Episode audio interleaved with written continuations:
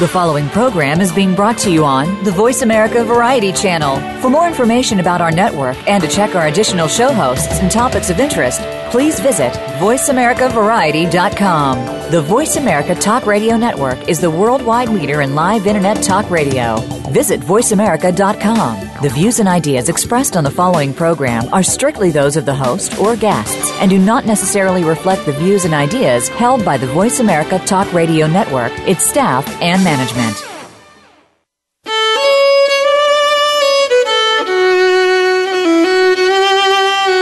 Welcome to Civil War Talk Radio with host Jerry Prokopowicz.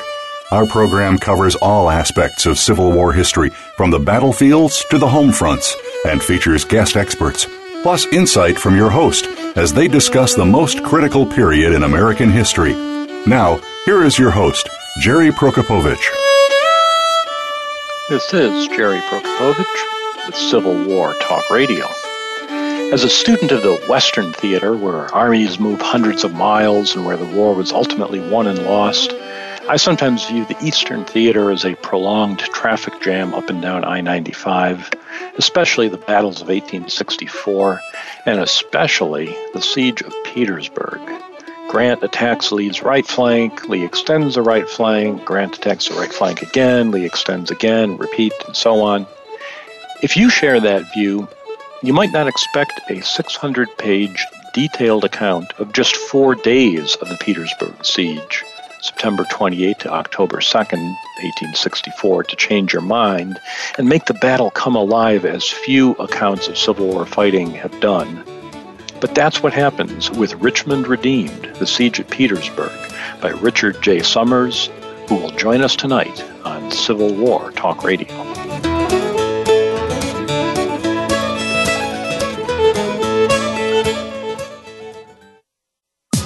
Streaming live, the leader in Internet talk radio, VoiceAmerica.com. Now you can take your favorite Voice America radio program with you anywhere. Sign up for our mobile app if you have an iPhone, Android, or Blackberry. The Voice America Interactive Radio Player, powered by Aircast, gives you the freedom to listen to any of our programs anywhere, live and on demand. No registration is required. Listen to your favorite Voice America hosts and discover new ones. Download the Voice America mobile app for iPhone, Android, or Blackberry, powered by Aircast. Visit the Apple iTunes App Store, Blackberry App World, or Android Market. The Internet's number one talk station. Number one talk station. VoiceAmerica.com.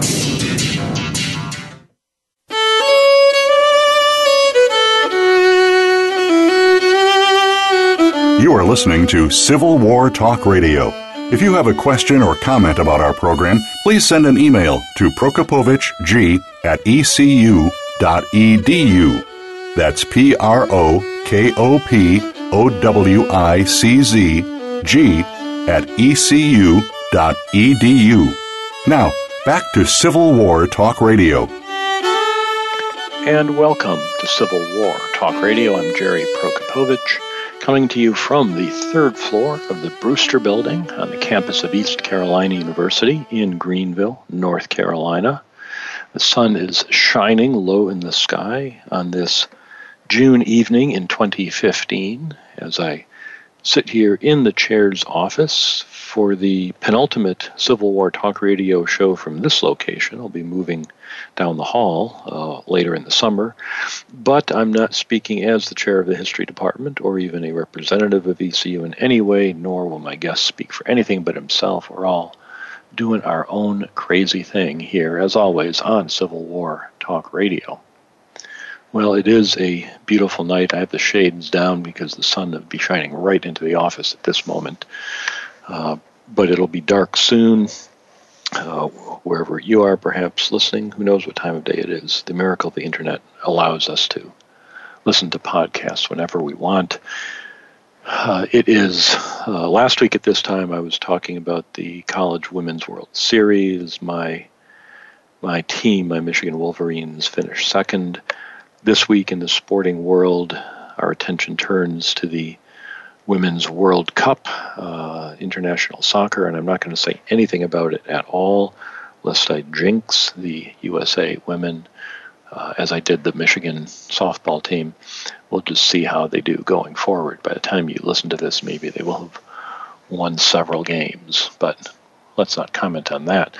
Here at Civil War Talk Radio World headquarters, lots is going on. Uh, it's quiet in the hallways. The there's a few summer classes taking place. Online distance education has really cut into summer school here at ECU. I'm sure it's happening elsewhere. Students who need to take a class over the summer because they failed it in the spring now find it much cheaper to go live at home and take it online than to rent a house for the summer or an apartment uh, with their friends. So our online numbers have gone up and our face to face numbers have gone down, and it's even quieter than usual here. It's also quiet here on the third floor of Brewster.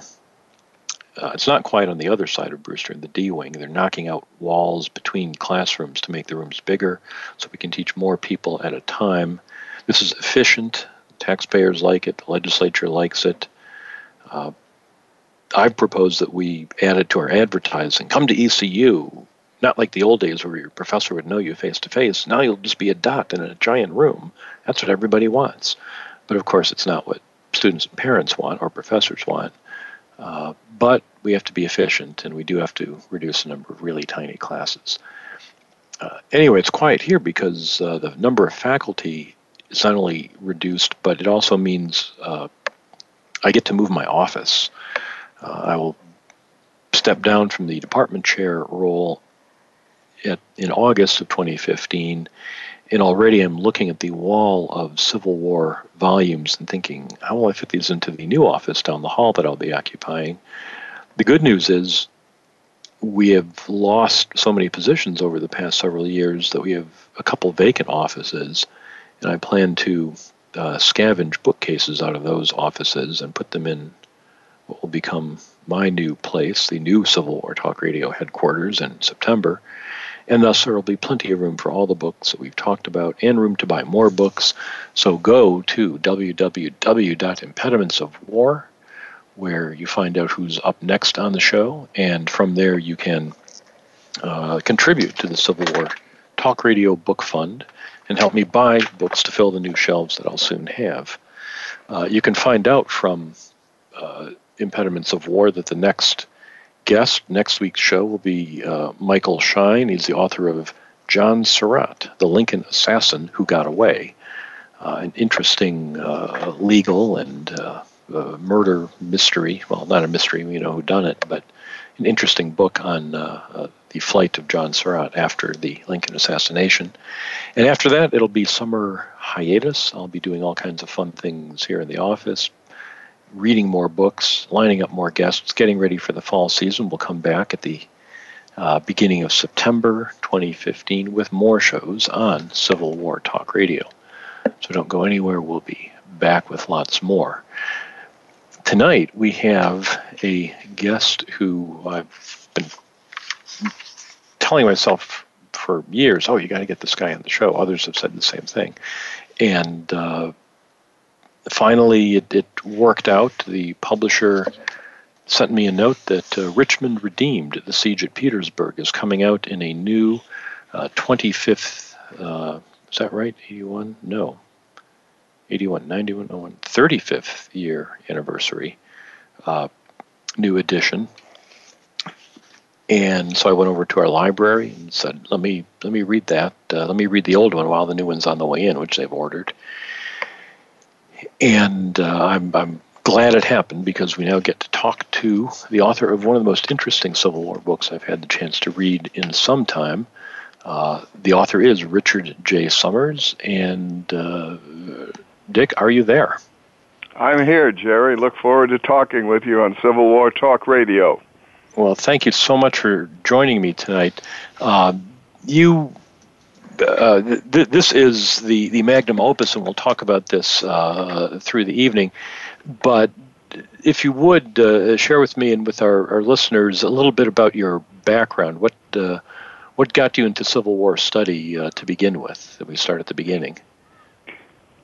Well, people say that I have a a good memory, but even I cannot recall how far back it was when I became interested in military history. I've revived recollections from third grade proving that I already had that interest that far back. And believe me, third grade was a long time ago.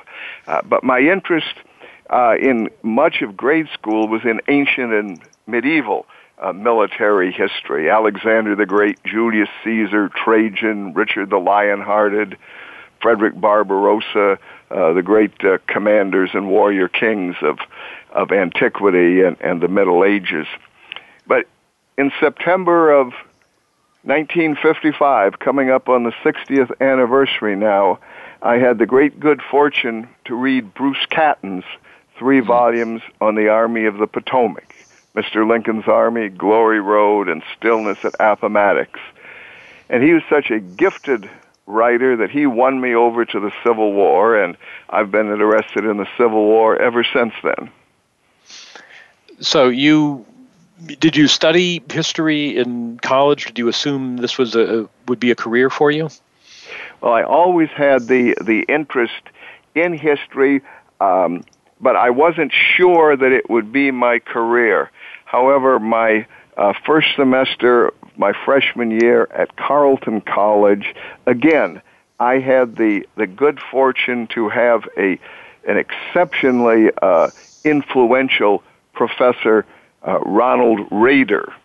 His specialty was European history, the, the Anglo Tsarist conflict over Afghanistan in the uh, mid 19th century. Uh, and talk about a, a timely topic, but uh, that was his interest. But he set such a wonderful example, and he was so so open and and receptive to me uh, that I made the decision the first semester of my freshman year that history would be not just an avocation but my vocation.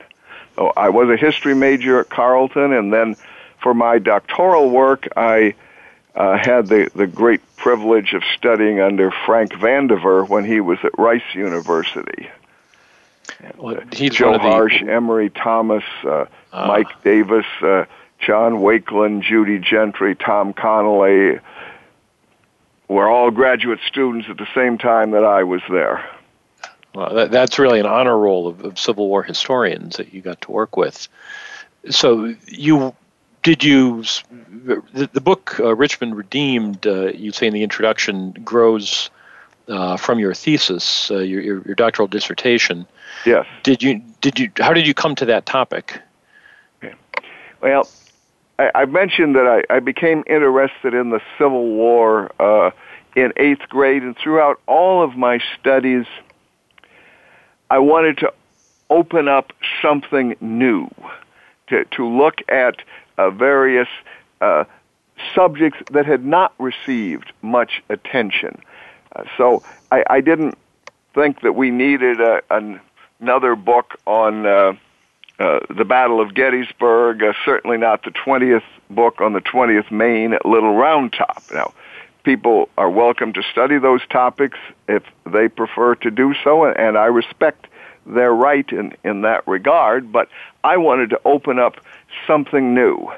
And so I was attracted to a range of possibilities. And remember, we're talking about the, the early 1960s now uh, mm-hmm. the Battle of Prairie Grove, the Siege of Mobile in March and April of 1865, the uh, operations uh, of Longstreet against the Army of the Ohio, not your Army of the Ohio, but the Second Army of the Ohio in East Tennessee Knoxville. after the Siege of Knoxville. Uh, and um, th- those were ideas that uh, I had in, in my head, but um, I chose instead to, to look at the siege of Petersburg, and even there, not so much the crater, the cattle raid, Five Forks, which had received some attention, but to try to open up something new. Uh, at Carleton, I wrote my senior paper on what I call the Fourth Offensive, the the August operations, uh, Second Deep Bottom, Globe Tavern, Second Ream Station. So just in a chronological sense, as my graduate study came immediately after my my uh, senior year at Carleton, so did I move on to the Fifth Offensive, uh, which became the topic of my dissertation. So, you know, for for a lot of people listening, uh, they may be familiar with the details of Grant's campaign, but uh, I know my mother is listening. Uh, it's the anniversary of my dad's birthday. Happy birthday, Dad! Uh, the, uh, the, the, let's give a, a, brief summary of, of how of what happens uh, in, in, the summer of '64. How Grant gets to Richmond. Uh, could, okay. could, you sort of give us a quick thumbnail of that? Well, it, General Grant had uh, served very successfully in the Western Theater and had won a, a series of battles that had strategic benefits for the Union war effort. Uh, he earned successively Army Command, Theater Command, and in March of 1864 he was promoted to General in Chief of the entire Union Army. Uh, he chose to uh, make his headquarters in the field in the Eastern Theater, not to take command of the Army of the Potomac, but to accompany it uh, in its operations uh, directly against Robert E. Lee. So Grant is functioning in a tripartite capacity as General in Chief of the entire Union Army with responsibility for uh, all the land efforts by federal forces, as the Eastern Theater commander, and as commander of what I like to call Army Group Grant, to use an anachronistic but accurately descriptive term of the forces that he directed immediately against General Lee. And with these forces, he broke uh, winter quarters in central Virginia in Culpeper County in early May, across the Rapidan River, and engaged in a series of battles that would carry him uh, from the wilderness through Spotsylvania, North Anna, a Cold Harbor, to the outskirts of Richmond. In almost every one of those battles, Grant was defeated tactically. But in the higher domains of operations and strategy, Grant succeeded because he retained the initiative and forced the Confederates back ever more closely to their capital. And then in mid-June of 1864, he moved from the Cold Harbor area northeast of Richmond across the Chickahominy River, across the peninsula, across the mighty James River itself, a tidal river, and moved against Petersburg, the rail center of the Confederate capital. His vanguard overran the, the outer defenses of Petersburg, but was not able to capture the city. And um, thereafter, the siege of Petersburg began, which would last for uh, over nine months until early April of 1865. I'm going to step in just for a minute. We'll take a short break and pick up with what happens, uh, how we get to, and, and talk about the fifth offensive, a series of offensive that Grant launches against uh, Richmond with our guest today, Richard J. Sommers, author of Richmond Redeemed, The Siege of Petersburg, The Siege at Petersburg. I'm Jerry Prokopowicz. This is Civil War Talk Radio.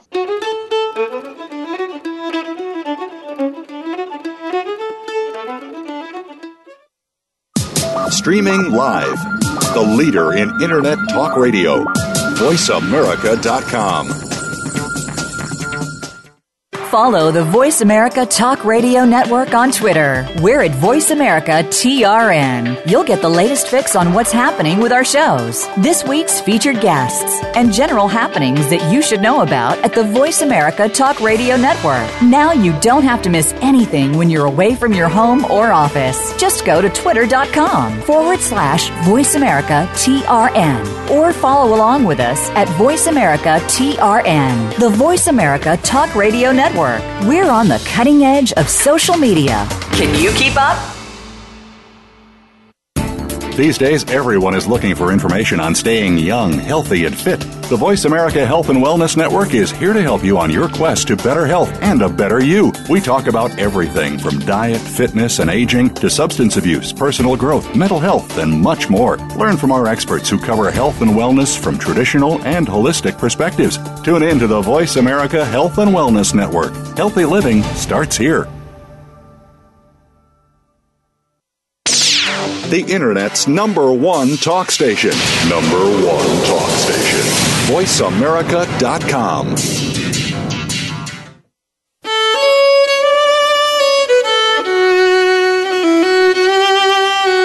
You are listening to Civil War Talk Radio. If you have a question or comment about our program, please send an email to prokopowiczg at ecu.edu. That's P R O K O P O W I C Z G at ecu.edu. Now, back to Civil War Talk Radio. And welcome back to Civil War Talk Radio. I'm Jerry Prokopowicz, talking today with Dick Sommers, author of Richmond Redeemed The Siege at Petersburg. We talked a bit in the first segment about how Lee's and Grant's armies get to Petersburg by the end of the summer of 1864, you've got these two armies facing each other. It's called the siege, uh, but it's not a, a classic siege like at Vicksburg where the defenders are surrounded. Lee's army has communications to the outside world by rail. They could leave any time. They just know that if they do, there goes Petersburg and there goes Richmond. So Grant won't let them leave. And so they face each other across uh, no man's land most of us have read uh, about battles you mentioned in, in, the first segment, like the Crater, the famous attempt to mine under the Confederate lines. But your book is about the, the fifth offensive, as you name it, uh, one of multiple attacks Grant launches against Lee's line. Why why this particular one? Was it was it a battle that could have been decisive? Could this offensive have broken Lee's line and captured Petersburg? It, it could very well. And uh, I should explain in, in this regard the concept of what I call uh, offensives. I, I have yes. proposed this way of looking at the siege of Petersburg, and um, uh, the National Park Service, uh, which is responsible for uh, historic lands both at Petersburg and Richmond that relate to the siege, and most historians who have subsequently written or spoken about the battle uh, have adopted this framework for looking at. Mm-hmm. Uh, unlike Gettysburg, Chancellorsville, uh, Chickamauga, in which the uh, fighting goes on uh, unabated with great fury for a day or several days, uh, soldiers simply could not have sustained that intensity of conflict uh, for over nine months. They were in immediate uh, proximity to each other uh, across the no man's land, as, as you rightly say, uh, east of Petersburg, which was within firing range of artillery and even of uh, sharpshooters. There would be continuous intermittent shelling and and sniping but heavy fighting would erupt in what I call offensives. They would invariably be initiated by General Grant uh, in an effort to cut the Confederate supply lines leading into Petersburg, which was Richmond's link with the rest of the Confederacy, and also to capture the Confederate capital itself. Uh, his first offensive was his initial attack on Petersburg. He had launched three subsequent offensives between late June and mid August. And now, at the end of September, he saw uh, major opportunities uh, to launch his fifth offensive. Most Confederate forces by that period of the siege were south of James River, indeed south of the Appomattox River. There were only a, a handful of Southern forces on the peninsula protecting Richmond. And in General Grant's uh, initial attack in the Fifth Offensive, the Army of the James was to overrun uh, these few defenders and capture Richmond itself before Lee could bring his troops up from Petersburg. Meantime, General Meade with the Army of the Potomac, uh, representing the left wing of Grant's army, was to stand ready to take advantage of uh, any weakening of Confederate troops and to move out south of Petersburg to try to cut the South Side Railroad, which by that period of the siege was the last railroad leading into Petersburg. So this this two pronged attack, you know, could have succeeded in two ways. Could have captured uh, the, the James Army could have captured Richmond itself, and if Lee had rushed enough troops up north to stop it, then Meade could have broken through on the Petersburg front. Uh, yes. One thing I want to say about the, the, book, it's in my notes before I forget, is the maps are really good. Uh, they they make clear where these events are happening, both on an operational scale, then on a tactical scale. Um, I, I miss that there are there there's not a a, a yard what do you call it a, a, a key that shows the distance uh, on some of them, but the the clarity with which they echo what you describe in the text is outstanding.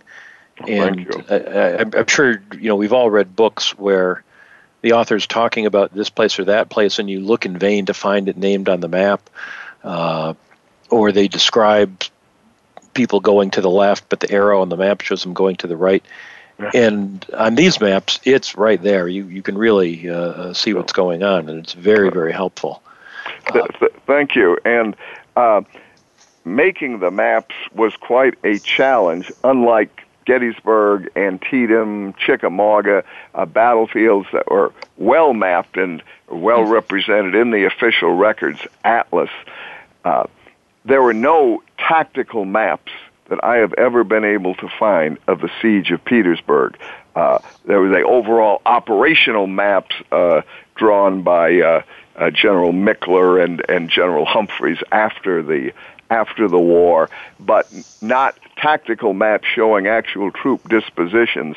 So I had to create these maps as best I could try to understand the situation uh, for my dissertation, and then for the first edition of the book to send my hand drawn maps uh, in, and a professional cartographer transform them into what you see in the in the book today. And, and thank you for uh, for saying that they are so clear and, and conduce so well to understanding these operations. Well, they they do. I was with a tour last week. Uh, I've been telling listeners about it. The Stephen Ambrose Historical Tours group, and one place we visited was Pamplin Park, uh, where uh, Dr. Uh, Boisseau's house is uh, is still there as a, uh, a museum. Yeah. and that, that house shows up on these maps, and to be able to look at the maps and put your finger down and go, yeah, I was just there. That uh, that really adds something to it. Uh, so, in in describing the the battles, you you describe both. There over these four days, there's a Union right flank attack, the Army of the James. Uh, there are plenty of dramatic moments. Uh, describe you describe the charge of the U.S. Uh, colored troops, the USCT at Newmarket Heights and then the, the capture of Fort Harrison. The, the road to Richmond appears to be open. Uh, then we have the attack uh, further south. Meade's army breaks through. It looks like uh, they'll get all the way to Boydton Plank Road. They're going to cut off Lee's last line, and Petersburg will fall. And that doesn't quite happen. Then the next day, uh, there's a Confederate counterattack, and at least in the planning, it looks like well, they'll just cut off the Union spearhead and knock out a third of Lee's or a third of Meade's army, and it'll change the, the pattern of the war. And back and forth, and every time it's almost decisive, and we never quite get there. Why is that? Well, I, I would suggest two uh, possible explanations, one of which might be unique to the armies in the siege of Petersburg, the other more general for Civil War armies and probably armies in uh, any period of history. The unique aspect is that by the time the armies reached Petersburg, they were tired, physically and psychologically. The term combat fatigue was not to be found in the medical lexicon, but that's not to say that the condition did not exist. Even experienced soldiers who had been fighting uh, since the summer of 1861 had never engaged in uh, warfare such as General Grant waged with almost non-stop battles between May 5th and uh, June 23rd of 1864. Uh, one reason that Petersburg became a siege was to give the armies rest while they were still prosecuting the war effort. They didn't go into summer summer camp uh, the mm-hmm. way the armies had uh, had done after Gettysburg for between uh, early August when the Gettysburg campaign ends and and mid September of 1863. Uh, but at least in the trench lines around Petersburg, they could have some respite from the incessant fighting. But e- even so, the the forces had somewhat lost their cutting edge. Uh, the armies had suffered uh, terrible casualties uh, from the wilderness uh, down to uh, to Petersburg, and uh, they did not have the uh, the fighting effectiveness with which they had begun the campaign. So it's harder to get results, and um, frankly, uh, the Union uh, Corps commanders, uh, especially Gouverneur Warren and of the Fifth Corps and John G. Parke of the Ninth Corps, uh, had learned the hard way to to be apprehensive when they ventured into new country and and uh, Peebles Farm and Jones's Farm uh, south of Petersburg was new country for them. They'd never been in that area before.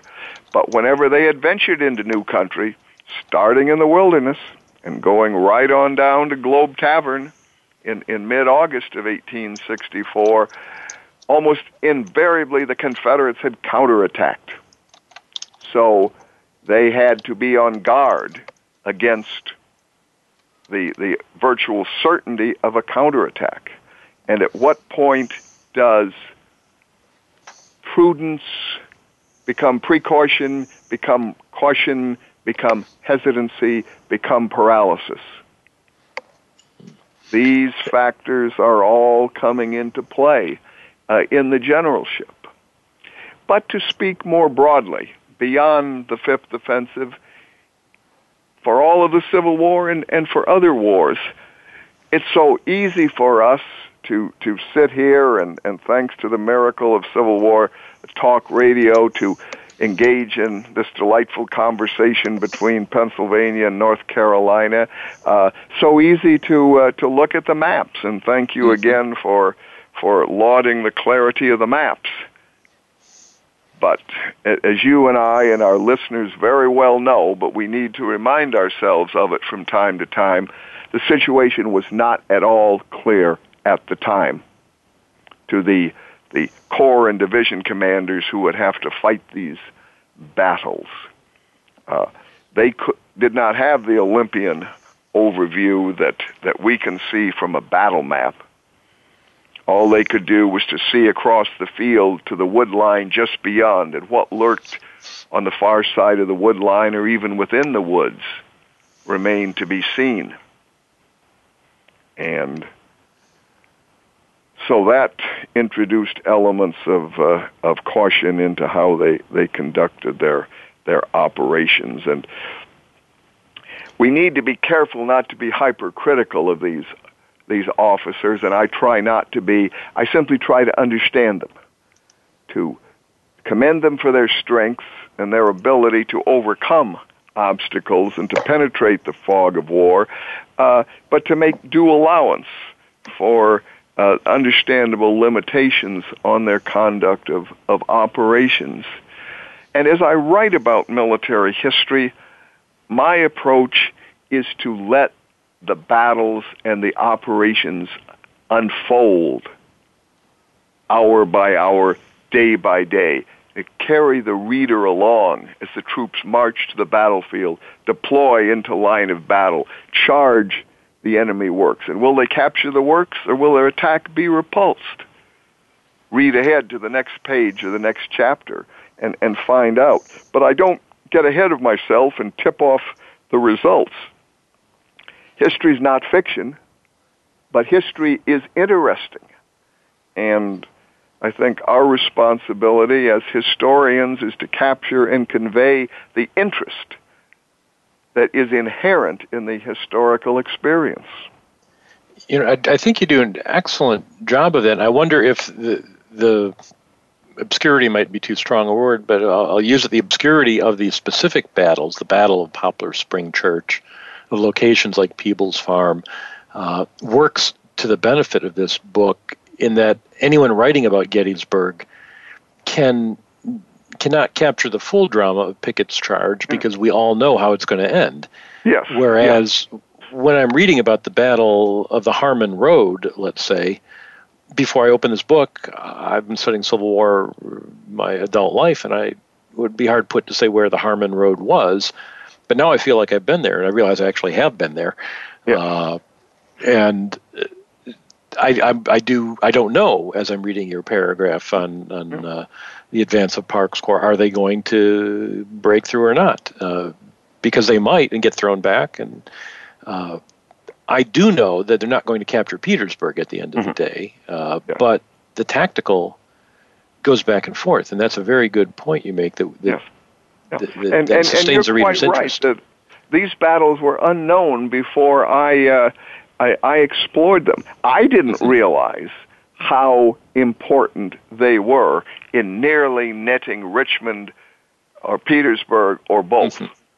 uh, until I, I did my research uh, and came across the documentation that Lee was prepared to abandon Petersburg in September of 1864 if necessary to save Richmond, so dire was the peril to the capital.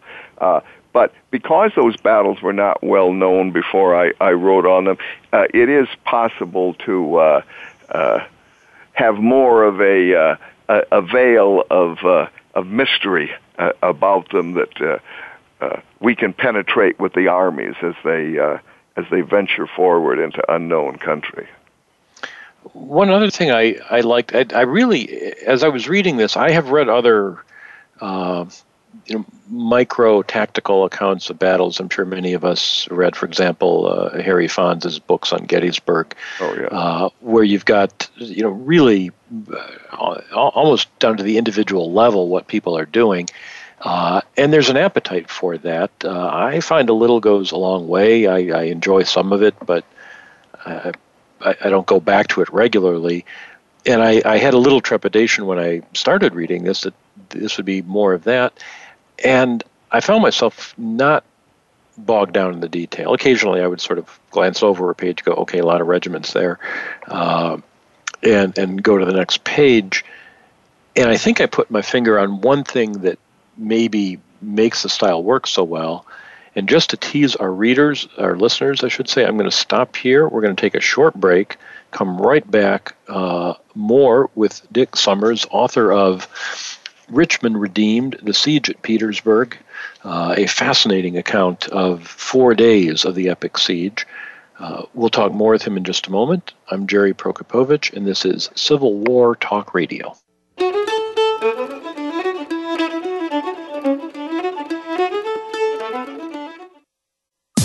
Streaming live, the leader in Internet Talk Radio, VoiceAmerica.com.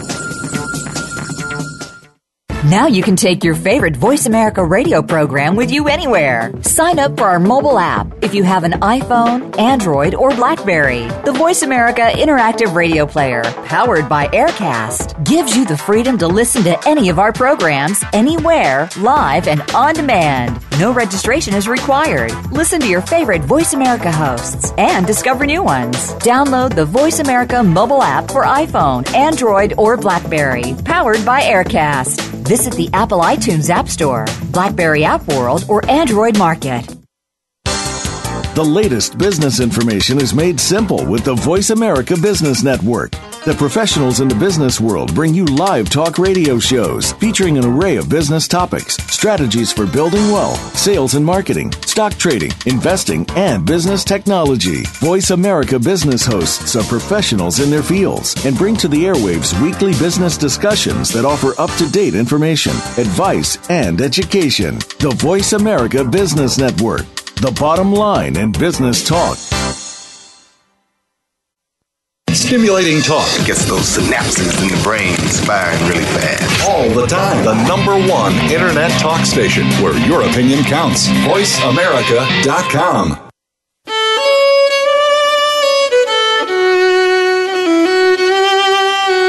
You are listening to Civil War Talk Radio. If you have a question or comment about our program, please send an email to prokopowiczg at ecu.edu. That's P R O K O P O W I C Z G at ecu.edu. Now, back to Civil War Talk Radio. And welcome back to Civil War Talk Radio. I'm Jerry Prokopowicz, talking today with Richard J. Sommers, author of Richmond Redeemed, The Siege at Petersburg. We've been talking about the, this very detailed account of four days of battles, the Battle of Poplar Spring Church, uh, and other engagements in the midst of the siege, and how this detailed account really brings out what happened and shows the uh, astonishingly decisive possibilities that were out there for some of these engagements that many of us otherwise would be unaware of. Uh, so, Dick, one thing that struck me about your style in writing is that the bulk, uh, the, the, the great bulk of the book is written in your voice. There's a, a tendency in modern battle accounts to quote primary sources, quote the soldiers' letters and diaries, uh, which on the one hand brings us the voice of those who are really there, but after the you know 45th time someone has described uh, the bullets were zipping past me, uh, it it becomes a, little bit like, okay, they've cherry picked a lot of quotes here. Uh, you don't do that. You do tell some stories, some some firsthand stories, and you cite the book extensively. But you tell it all in your own voice, uh, more like Bruce Catton, perhaps. Did you do that consciously? I'm tremendously complimented the, the reference to Bruce Catton, and I, I would never uh, presume to aspire to such eminence uh, myself with his gift, but um, I, I have a great belief in using manuscript sources, and as you'll see in, in the bibliography, um, we had a, uh, a prodigious number of uh, both printed and manuscript uh, uh, primary sources. Um, mm-hmm. over 900 such accounts that were actually used in the book among many thousands that I uh, that I looked at. So I, I respect that source, and I'm really uh, dependent on that source for much of the uh, the information, especially about the Confederate Army, because so few uh, official accounts uh, survive from General Lee's forces. But I felt it was my responsibility to try the best I could to analyze and synthesize the sources and present them as my own um, uh, narrative and assessment of of what happened, with now and then a uh, pithy quote or a uh, a, a, moving uh, expression uh, credited to a given soldier, but not just long passages that Private Smith said, and the next three paragraphs quote him, and then mm-hmm. Captain Jones commented and devote a whole page to what he had to say. That's a different style of writing. I respect other authors' styles, but my style is as I have described it and as, as you have perceived it. Now, just to uh, be uh, not all uh, sweetness and light, uh, in terms of style, let me uh, ask uh, qu'est-ce que c'est avec les voltigeurs? you, you, you, you, use that term for skirmishers a lot, and yeah. uh, uh, why no other Civil War author does that? Why why do you do that? Oh, I just I, I have a respect for the army of Napoleon and and the the French army, and I I would occasionally uh, use uh, some terms like like that. Uh, uh, uh, the langue française what was uh, the langue de guerre at, at the mm-hmm. time of the the 18th century and really on into the uh, the middle of the uh, the 19th century and there are many French military terms that would be used by English speaking officers, including American officers, without being uh, translated. Now, I, I, I will ag- acknowledge that um, voltigeur is not a term one, one finds uh, in common parlance in, in Civil War writing today. There had been a regiment of voltigeurs as recently as the Mexican War, whose lieutenant mm-hmm. colonel was none other than Joe Johnston in the uh, the storming of uh, of Chapultepec. Uh, so, the U.S. Army was was using uh, that concept uh, uh, in the antebellum period, uh, where Johnston and so many other officers had uh, uh, had experienced war for the first time. One other style point that sort of stuck out uh, when describing the the USCT uh, you would occasionally describe them as the, the Negro troops, mm-hmm. which caused me to go back to the front of the book and say, how old is this? This is from 1960s. Uh, it, it's such a dated word, and oh. so I, I'm curious. Did you revise that in the, the new printing of the book, or, and if not, what, what changes do we find in the, the new edition? Well, um, let, let, let me speak to your immediate question, mm-hmm. and then uh, I'll, I'll address more more broadly. Um, sure.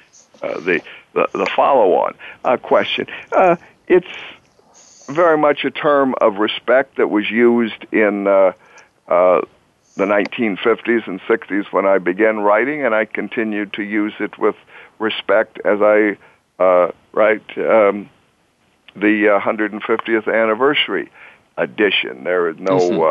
uh, uh, pejorative or uh, invidious uh, connotations. And mm-hmm. these battles, I should point out, and this is something that I explicitly emphasize in the new edition. Um, I realized it, but I didn't emphasize it in the, the original printing. Um, but Chaffin's Bluff, or Third Battle of New Market Heights, was the biggest battle and the bloodiest battle fought by black troops in the entire Civil War. Many of the famous battles by black troops involve just one or two regiments. The 54th Massachusetts at, at Battery Wagner, two regiments at uh, at Port Hudson, one regiment at Honey Springs, two at Jenkins Ferry, uh, a battalion at, at Fort Pillow, a, a brigade at, at, at Tupelo. Uh, here we have uh, four brigades heavily engaged and incurring far more casualties than in any other battle of the whole Civil War uh, in which black troops were, were involved. So the um, the importance of the contributions of the U.S. colored troops uh, comes through very clearly, and I welcome the opportunity to affirm it, just as I affirm the contributions by white troops in the Union Army and by Confederate soldiers. Uh, the book does not have a uh, a northern uh, emphasis or a Southern emphasis. It has an American emphasis, and I try to cover cover both sides and all of the uh, the forces of uh, of both sides as uh, thoroughly and as respectfully as I can.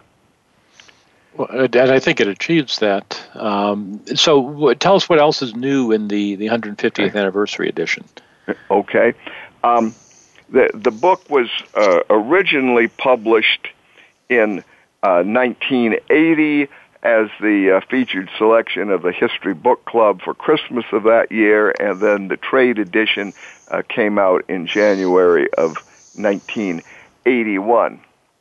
Well, 34 years have gone by since then. And during that time, I've engaged in, in conversation with fellow scholars, such as we're doing tonight. I've spoken to uh, Civil War roundtables from Maine to Seattle to the, the Gulf Coast, and uh, uh, talked with fellow Civil warriors in, in my work at the uh, at the Army War College and the Army Heritage and Education Center uh, to talk with with researchers and and students. I've gained new insights and uh, and new perspectives, new thoughts, and of course, new sources have become available. and And I uh, I have uh, cited uh, uh, 170 new sources in the book uh, on top of the 1,200 plus sources that were used in the original book. There are over 1,400 sources in this this new book. Um, and um, there are nine new photographs, including a photograph that has previously been mislabeled in the Library of Congress and thus has been overlooked, identifying where the black soldiers fought at Newmarket Heights. Uh, it, it's a clear photograph taken of the western end of, of Newmarket Heights, uh, where the, the heavy fighting occurred. And that is properly identified for the first time in this book. There are two new appendices uh, covering the timeline uh, of this of the Fifth Offensive and uh, identifying the uh, all of the uh, officers who are, are featured in the book and the various synonyms that I uh, that I use for them, their rank, their command, the states with which they are associated probably the most significant new element comes uh, in consequence of my teaching in the Army War College uh, beginning in the spring of 2008. And even in uh, nominal so called retirement, I continue to teach one course in the Army War College each year. War mm-hmm. College students are lieutenant colonels and colonels, Navy captains with the potentiality to become generals and admirals. The Army, the other armed forces, don't send them to the War College to make them better scholars. They send mm-hmm. them to the War College to make them better soldiers. And so we use history in this regard to help the professional military officer with his uh, uh, development of his capacity for high command. And I hope that over the years that I've been teaching in the War College that I've been able to make some contributions in that regard. I know that my students have made contributions to me. These future generals have given me insight into generalship and the exercise of high command that has in turn informed my writing about the generalship of Grant and Lee, of, of Meade and Ben Butler, Ewell and A.P. Hill, Wade Hampton, uh, Gouverneur Warren, and the other senior commanders of the uh, Federal and Confederate armies. And uh, in contrast to, say, uh, nine new photographs or two new appendices, which can be uh, discreetly uh, identified, uh, all of these new analyses and assessments and perspectives and rethinkings have been interwoven throughout the entire text. Mm-hmm. So they're, they're really an integral part of the whole book. It, this is not simply a reprint this 150th anniversary edition builds on the original, but with new research, new writing, new thinking, new analysis. It's a new book. Well, I'm, I'm looking forward to seeing it. As I mentioned in the introduction, I've got the original here from our university library, and they've mm-hmm. ordered the new one, and I will make sure you get get a sale rung up for that, and uh, we'll uh, look forward to looking at it because this really is a, a fascinating book. When you talk about uh, the generalship, uh, we don't. We're, we're in our last few minutes, unfortunately, but I just want our listeners to be clear. This is not just a narrative. What drives it is this analysis of leadership, and in particular, you you show Grant as a very subtle leader, delegating a lot of authority to his subcommanders, but not yielding responsibility. Uh, and and if one comes away with any overall picture from this, it's the idea that Grant, as the mere butcher who just sends numbers forward, uh, is is a fatally flawed perspective. Fatally flawed, yes. That that's one of the greatest misconceptions in all the writing about the Civil War. Some people equate June 3rd at Cold Harbor with Grant's generalship. It no more typifies his generalship than Malvern Hill characterizes Lee's generalship. I have great respect for both Grant and Lee. They had two bad days at Cold Harbor and Malvern Hill, but um, they are much better generals, and they show that throughout the, the siege of Petersburg. Lee was able time and again to foil the superior uh, numbers and the initiative that Grant had at his benefit. Lee bought another nine months for his his army, his capital, and his country. And yet Grant eventually succeeded because Grant understood how to convert advantages into achievements.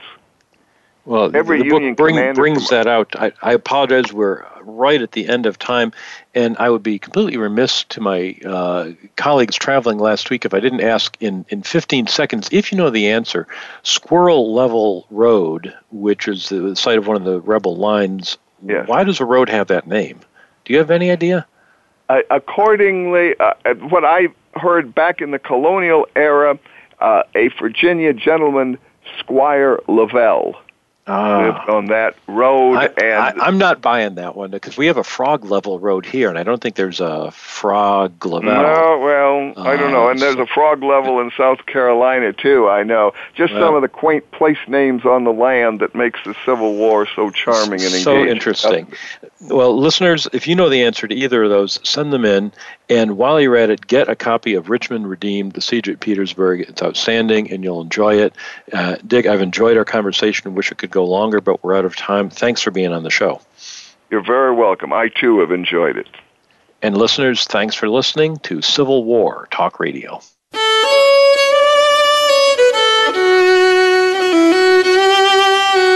Thank you for embarking on a part of American history this week. Civil War Talk Radio with Jerry Prokopowicz can be heard live every Wednesday at 4 p.m. Pacific Time, 7 p.m. Eastern Time on the Voice America Variety Channel.